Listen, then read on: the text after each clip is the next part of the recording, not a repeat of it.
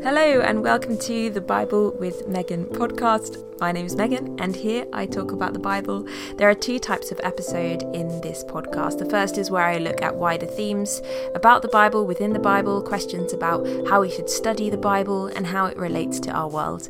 The second type of episode are just Bible studies, and each week I will go chronologically through a book of the Bible.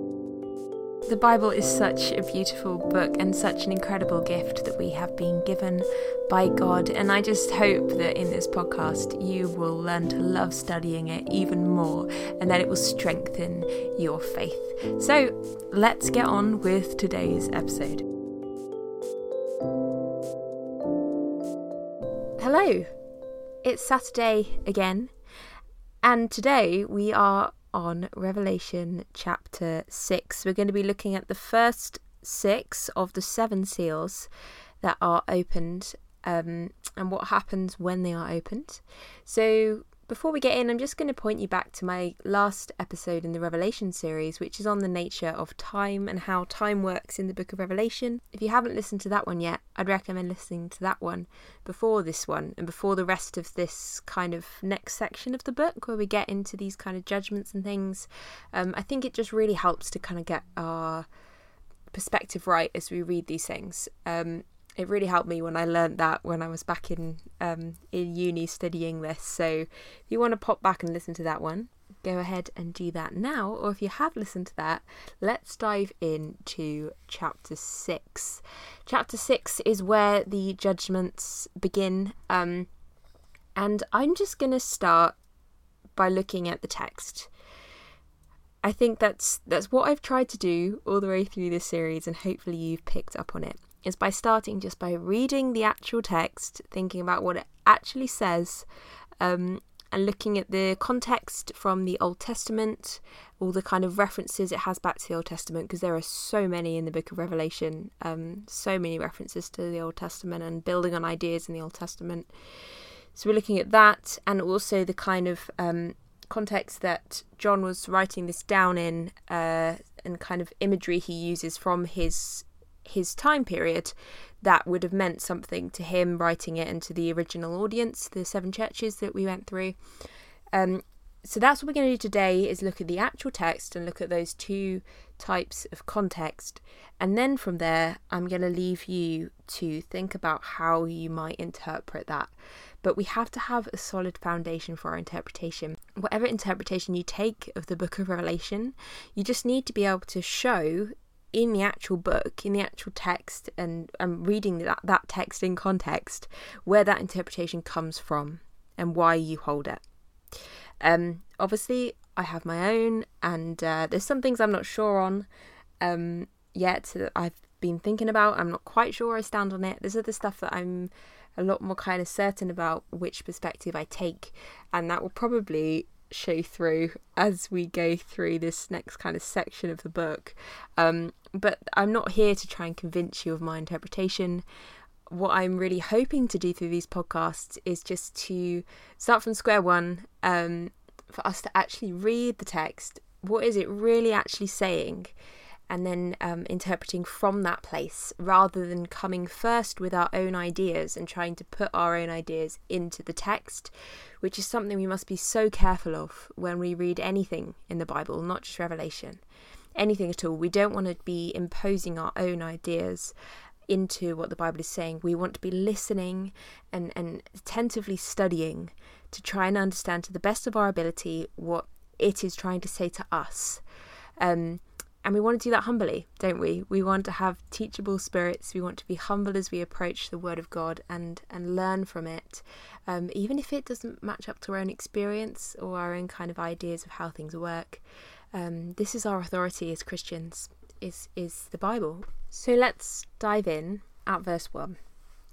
Revelation six verse one. Now I watched when the Lamb opened one of the seven seals. And I heard one of the four living creatures say with a loud voice like thunder, Come.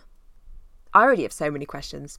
Okay, so this is just the first verse. This is why we mustn't skim over anything. I watched when the Lamb opened one of the seven seals. So, this is following out of what we looked at in Revelation 5, isn't it? We talked about in Revelation 5 why the Lamb is the one who is worthy to open um, the scroll and its seals. Uh, the Lamb is Jesus. We saw the Lamb was a. Um, is signifying Jesus' way of conquering as, as him being this sacrificial lamb, kind of covered in his own blood, and that being the way that he overcomes. Um, we, we looked at that, and so we need to keep that in mind as we read on into this section. Uh, something else that I learned um, as I was researching this specific passage actually is lambs in the kind of Greek Roman culture, the time period that this was written in, um, were sometimes used as images for kind of people with authority as well. Um, so that's another element to add in there. So Jesus is one with authority, with power.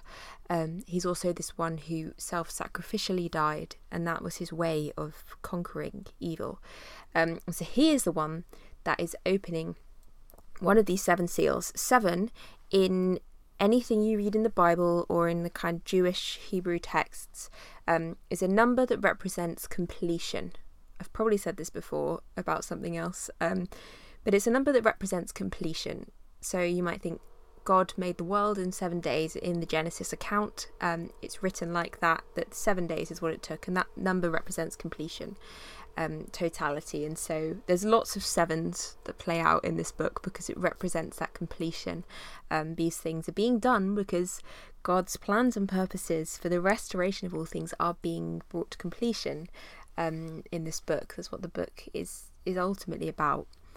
Um, so the first of the seven seals that are sealing the scroll is opened. So these have to happen before whatever is in the scroll can be can be read, can be played out.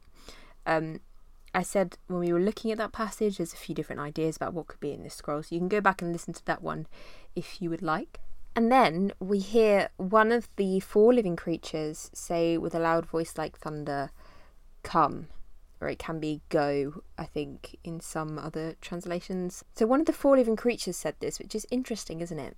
Because I think if you read this passage skimming over it and perhaps focusing on what's about to happen and, and the judgments outplaying, you kind of miss that detail. So, what does it tell us? Um, it tells us that these judgments, these things that are happening, are being brought from the throne room. Firstly, it's connecting us to that vision um, that we just went through of the throne room, of God's throne room and courtroom, with um, the Lamb being the one who's worthy, the one seated on the throne, and all these kind of spiritual beings and, and stuff that are part of that. So it's connecting it to that, reminding us this is all coming from that place.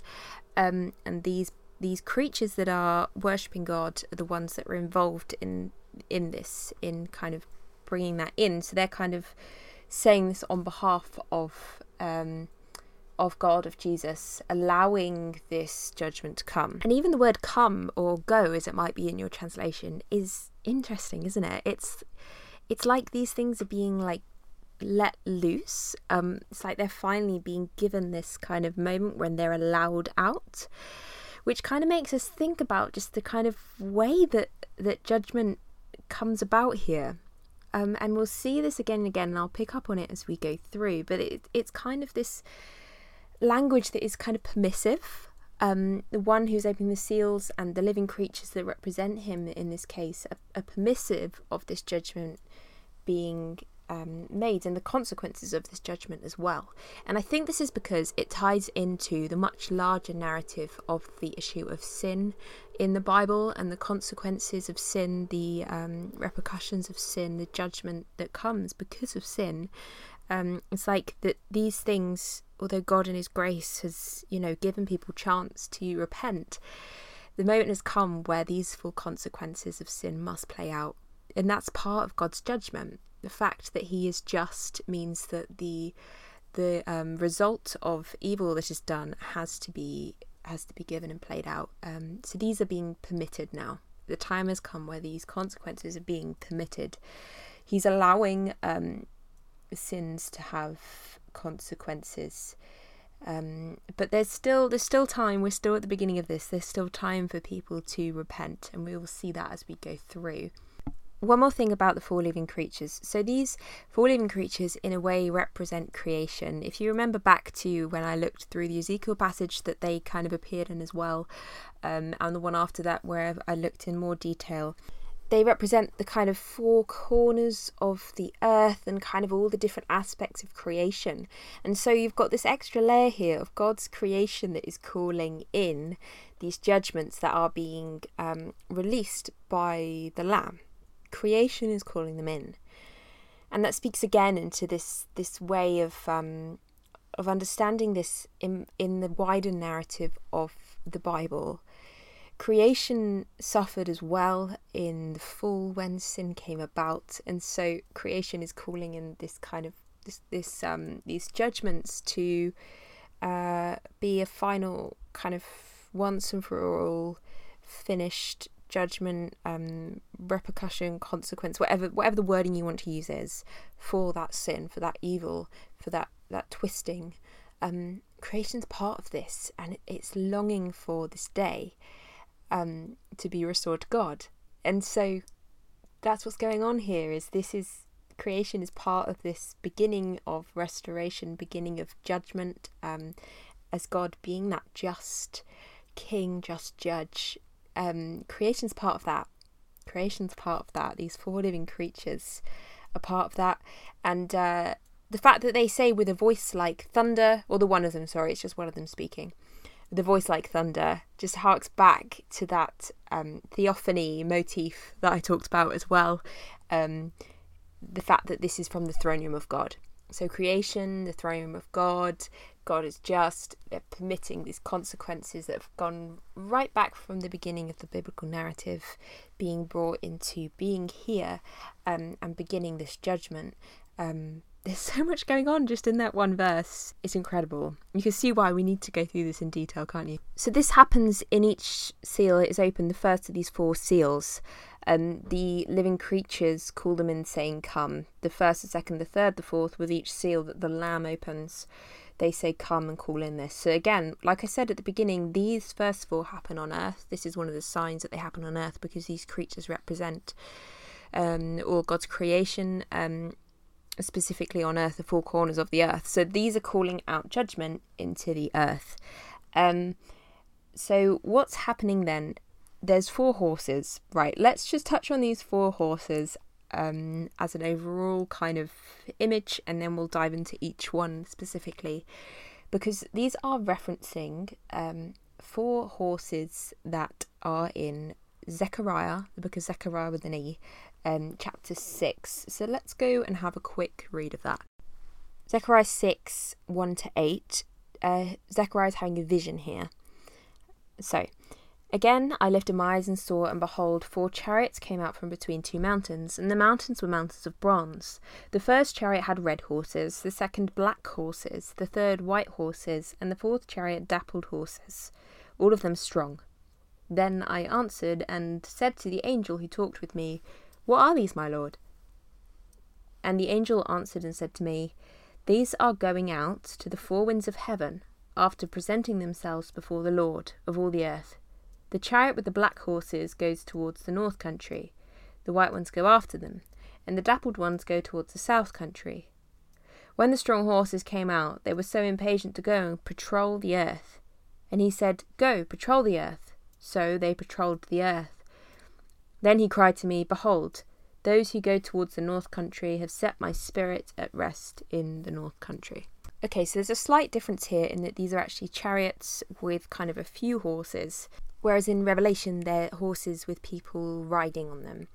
Um, this is probably just a kind of cultural thing. So whether it's that God is changing it slightly as He gives these people their visions to fit their culture, or whether they're writing it down in a slightly different way um, to kind of explain the vision to the people reading it. Either way, there's a slight difference in culture here. So, back in Zechariah's day, uh, people going to war would ride in chariots pulled by horses. This was kind of like a big, um, kind of terrifying symbol of, of, of warfare. And then in John's day, people would ride on horses, um, on horseback. Um, there was a specific army in this period who the Romans were really scared of. Um, they were called the Parthians, and they would ride on horseback with bows and arrows, and they'd kind of mastered the art of riding backwards. So they'd try and get the Romans to follow them up a hill, and then would just just shoot them. Um, because obviously they're above on the hill, riding backwards on these horses, going up and shooting behind them. Um, so the scholars I've kind of looked at reckon that this is just that kind of cultural difference, but it's making the same point here that these is this horse imagery and it's these kind of this army imagery of people being sent out to to conquer, to fulfill a mission. Um, and that is suggested in Zechariah by this kind of idea of patrolling. They have been sent out by God to patrol the earth to bring about this kind of judgment as a mission. Um, and what what's going on in the wider context of that passage in Zechariah is they are kind of avenging um, God's people um, because God's people have been persecuted.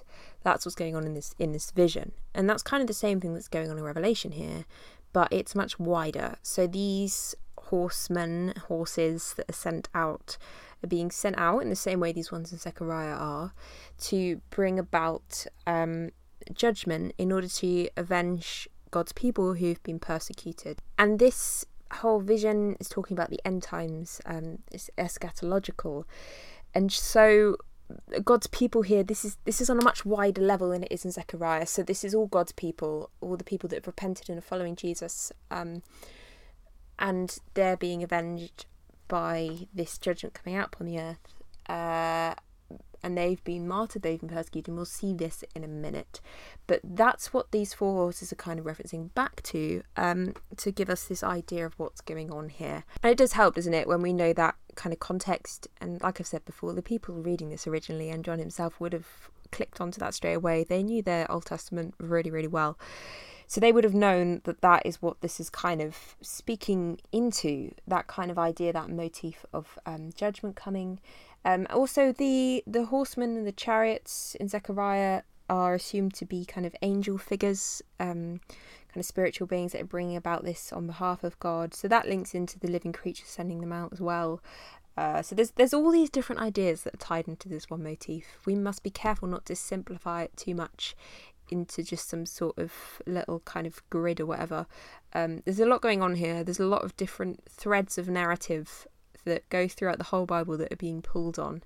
The chariots are sent out kind of to the whole earth to bring about God's judgment um, to those who are persecuting his people. And in the same way, this is happening here. These horses, horsemen, are being sent out to the four corners of the earth um, to bring about judgment on those who are persecuting his people, those who haven't repented, who are still living in, in, in sin, in bondage to sin, and haven't turned to follow Jesus.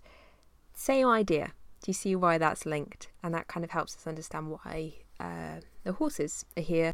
So let's look at those horses and what they bring about individually now in the kind of context of that wider idea that we've just seen. So, verse 2, um, John says, And I looked, and behold, there's that prophetic language again that we noted before. A white horse, and its rider had a bow, and a crown was given to him, and he came out conquering and to conquer.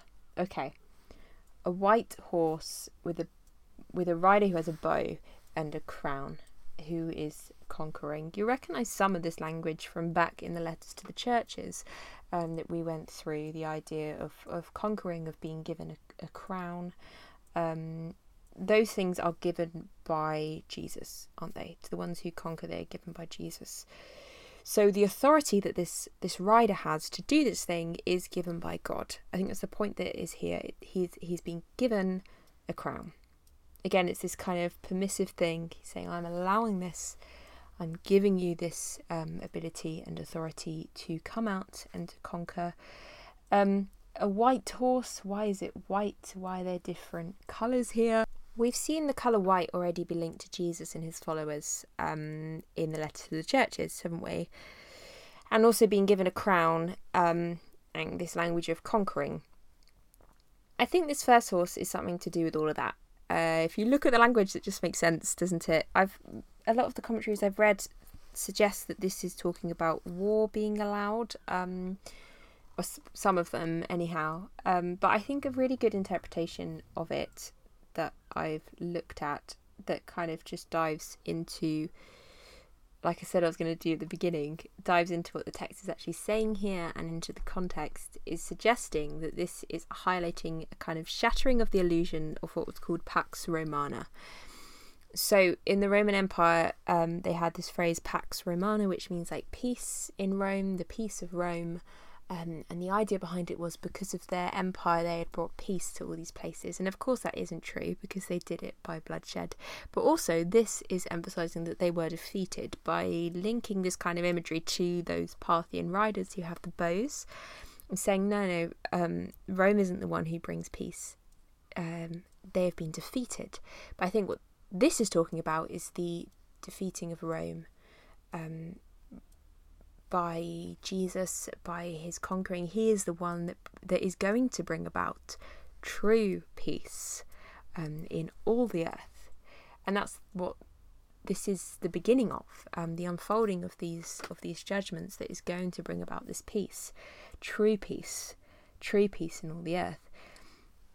And so this first horse, I think, links into that somehow. Um, they're being given the ability to conquer, people suggest this is about international warfare, but when we see conquering anywhere else in this book, it's talking about Jesus' followers and their ability to have patient endurance and to overcome, um, and overcome by the word of their testimony. I don't know. I, I, I think there's more going on to this than it just being like, oh, well, this is a releasing of international warfare. I think there's more going on here. I think this is about the way that God loves to overcome, um, which is by His the, power of, of, of the testimony of Jesus and what Jesus has done to bring true and lasting peace.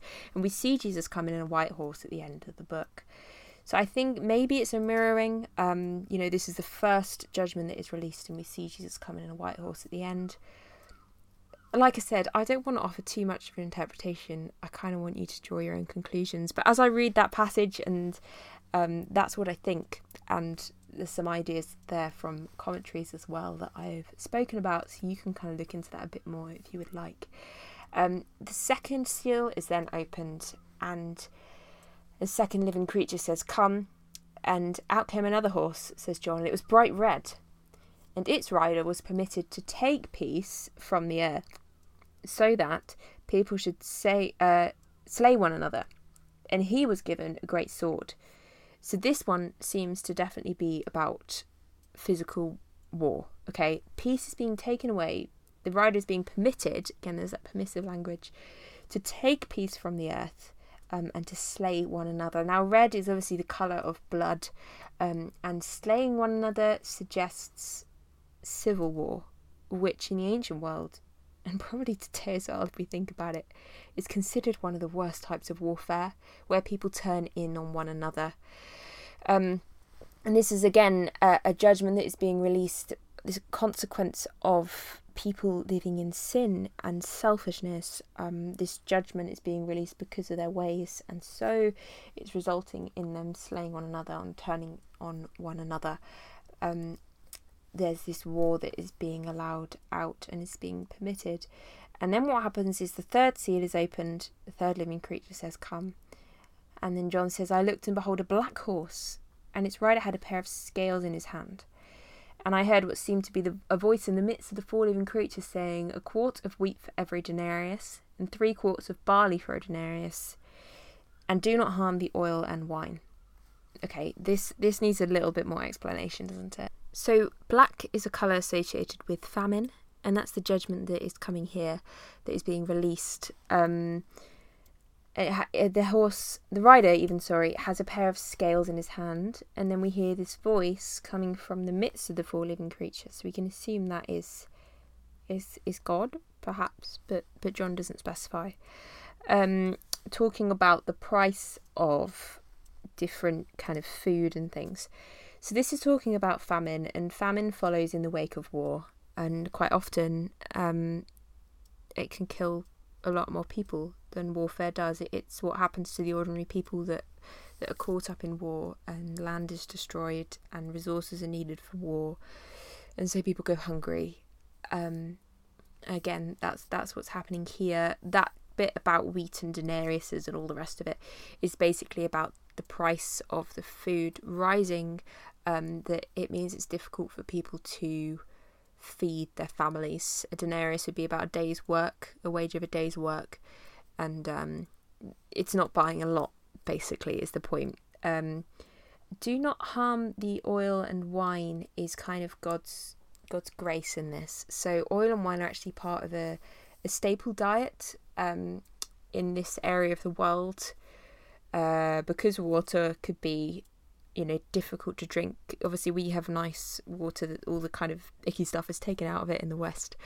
Um, so this is kind of strange to us, but but putting watered down wine is kind of what they drank instead. So I mean, you'd have to drink tons and tons of it to actually get drunk off it, but because um, the reason was to kind of get rid of bacteria or, or whatever. So they drank wine in that way, really, really watered down. Um, and also um, oil uh, from olives um, was used in, in a lot of things. So those are kind of staple things. Um, and again, this kind of references warfare as well. When when people came and conquered an area of land, they'd very rarely destroy vineyards for wine or um, those kind of olive groves because they take a long time to regrow. It's not like things like wheat that you know can grow quite quickly. It would take a lot of years for that stuff to be restored, and so that kind of um, the the person that was overcoming the land would was conquering the land, sorry, would would want those to be in place because then if they were taking over it, then they would use them or get money from them or whatever. So those wouldn't be conquered. But it's also God's mercy here, and showing that these are short time judgments. These first ones are short term judgments, um, which kind of links back to to that first horse. I reckon this is these judgments are showing people um, kind of what happens what happens when you do not repent. And it's the opportunity to repent here is still wide open. Um, it's not taken away just yet. This isn't that final thing where people are separated. Um, the opportunity is there, and so God, God is, God is showing His His grace in this and leaving that door wide open for people to still repent and and turn to Him and follow Him and be free of that uh, sinful way of living and come into righteousness. So then the fourth seal is opened, the fourth living creature says, Come. And John says, I looked and behold a pale horse, and its rider's name was Death, and Hades followed him. And they were given authority over a fourth of the earth, to kill with the sword, and with famine, and with pestilence, and by wild beasts of the earth. So after famine comes death. Um, the colour of the horse being uh, pale is um, it's it's kind of the same color of a corpse. This kind of actually, it's actually like a kind of greeny yellowy color that is in the original language, translated as pale here, but it's that kind of corpse color. So this is about death. As, as we said, this this horse and this rider, this rider even, sorry, its rider is given a name, Death and Hades, and um, Hades was a name in this culture of the underworld of where people thought they went when they died. So this is about death coming um, and in kind of whatever way it, it likes it is taking people. But it is being limited. It's only allowed, um, it's only given authority over a fourth of the earth. So again, this isn't the final judgment of all things. Um, these are short-term judgments. God's allowing a a level of this of this stuff to happen, but there's still an opportunity here for repentance. Um, and we see that now as the fifth seal is opened. Um, so now we are kind of transitioning back into a heavenly. Well, this is all in a heavenly perspective, but this bit here is happening actually in heaven. Um, so the fifth seal is open. Let's read this. It's verse 9. When he opened the fifth seal, Salam, I saw under the altar the souls of those who had been slain for the word of God and for the witness that they had borne. They cried out with a loud voice, O sovereign Lord, holy and true, how long before you will judge and avenge our blood on those who dwell on the earth?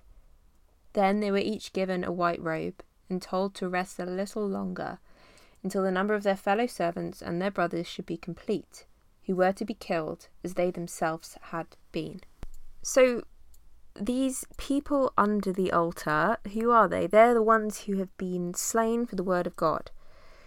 They are the ones who have been on the earth um, and have been killed because they are Christians, essentially. And they have been steadfast and they have overcome. Um, they have stuck to the word of God with patient endurance, but they have been killed. They've been martyred because of that um, by by humans, by human structures, by empire. Um, and they are there in heaven now, and they are and they are under the altar. Um, we'll talk about the altar in a bit. We'll we'll get to that. It comes up again. I'll I'll dive into that a bit more when we get there. Um, but they are there, and they are saying, um, how long until until everything is judged? I guess everything. Um, and what happens in this fifth seal is they're actually just told to just wait a little longer. They are given um, a white robe, so they are they are given they're they are shown as conquerors by Jesus. Um, they are there. They are kind of in his in his presence, but they're told to just wait a bit um, until the number of their fellow servants and their brothers should be complete. Now, in the in my translation, it says the number of. I think in in the original kind of language, that's not necessarily there. In fact, it's not numerical in the way that we read it as English people. It's kind of more about everything being made complete. That is about a specific um, number of people. Um, again, it's the same idea as like these sevens. It represents completion. So the completion of all the people that also um, need to to be there. And in this judgment, what has to happen is that those who patiently endure must be killed. When Jesus tells us to follow him, he says we must take up our cross. Take up our cross, deny ourselves, and follow him. And to take up our cross is what somebody does when they're walking towards execution. And for the early Christians and for many Christians in the modern world today, that is what it's like to confess Jesus as Lord and to follow him. It's an execution. Um, they very well might be killed for it. Um, but but that's shown here as something that firstly is honoured the people that do this and are steadfast, they are honoured by Jesus. Um, they are with him. But also it's it's part of these things that must happen, that must play out. Um, the effects of sin is that these people are going to be killed, even though they speak perfect truth, even though they are living in love. Jesus himself spoke perfect truth. He was love everything he did, and yet he was he was crucified. And so we follow that as Christians, and um, that's always a possibility. Um, we're not, you know, this this is part of that, and and part of these judgments being released, of this consequence of sin being allowed, is that that Christians are killed um, by the simple people that rule the empires that they are living in, um, and even just the people around them. It's a, a very sobering reminder that we live in a fallen world and we are going to be in that fallen world until all things are restored and uh, and so we must persevere and stay steadfast um, in in what we believe and in how we live in following Jesus. Um, you know, there's so many people in this world that haven't heard the gospel of Jesus in in a way that they can respond. Um, and so this isn't gonna this isn't you know it's not just gonna go away. That's our mission here on earth is to share that good news and to bring as many people into this kingdom as we'll see in chapter 7 as we can from all over the world um, and so the persecution of Christians is going to keep happening until that comes about. And that's what this judgment is telling us. And these people are asking how long. That's a cry that happens in this sort of literature um, in, in apocalypses. How long must this stuff go on before all things are kind of vindicated in full? Says, just wait, just wait a little longer, just wait a little longer. Again, it's God's grace. He's leaving time for people to repent. Um, but it's still a good thing to be asking, to be crying out, How long? it's coming out of this place of a longing for the completion of all things. It's not out of a place of, of selfishness. I mean, these people have died for their faith. They are so wanting the completion of all things and for for um, sin and evil to be, you know, completely done away with. Um, but there's but there's still a bit more time, says the Lord. There's still a bit more time. There's still more things that need to happen before that, and the the, the doors being left open for people to come into the kingdom. And you know we're living in that kind of time right now, um, where the door is open for people to repent still, and so um, it's our responsibility as Christians to make that clear and to try and bring people in.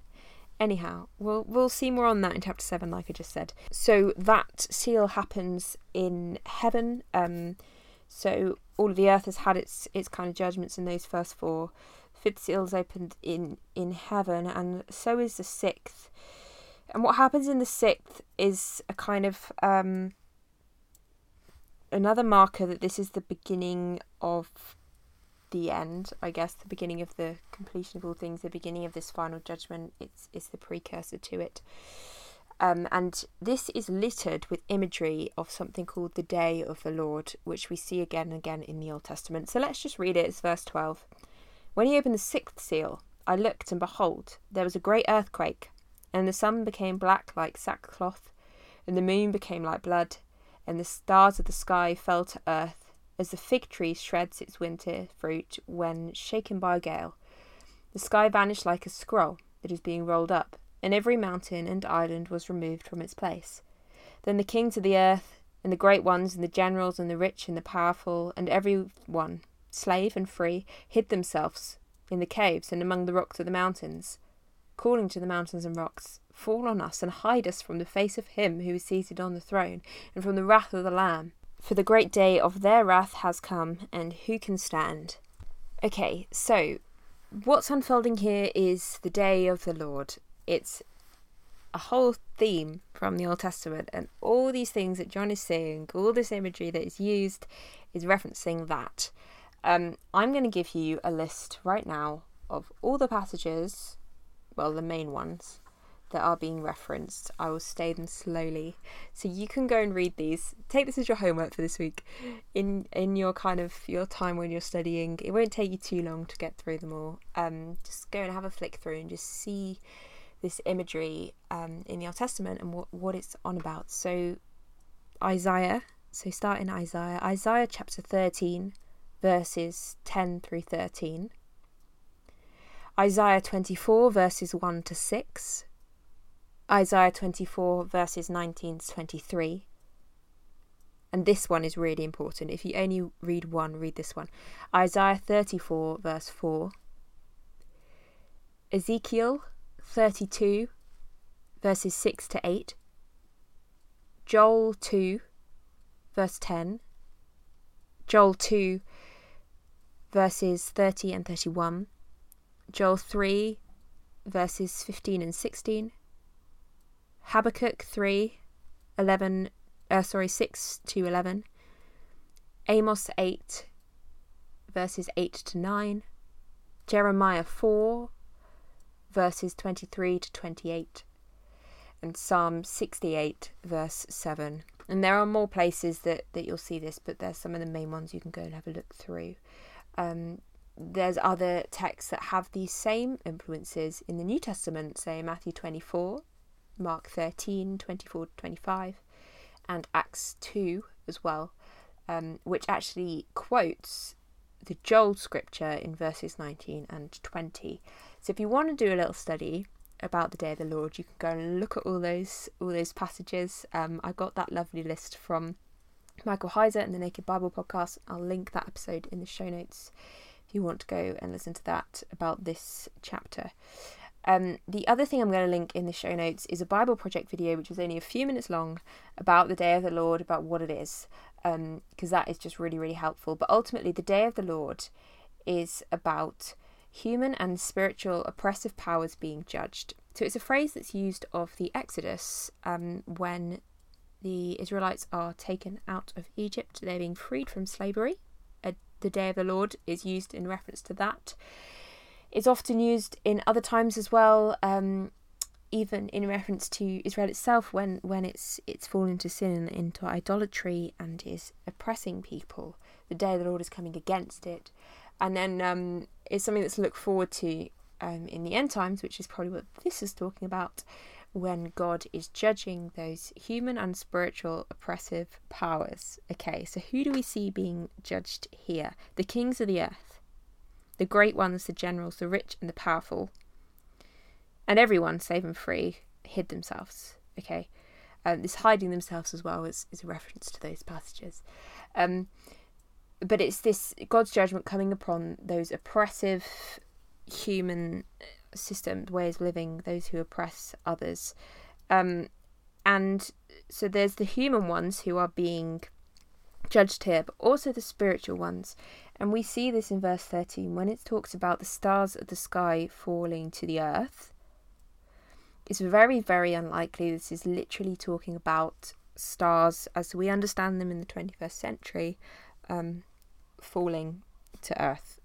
Um, stars in the ancient world were seen as being kind of supernatural powers representing angels or gods or um, whatever that kind of that kind of thing um, in that ancient world and even in the bible stars are used as an analogy for spiritual beings and so what's going on here is not just a judgment of humans on earth but is a judgment of those spiritual beings that have been part of sin and of evil, of um, the beginning of their judgment is coming too.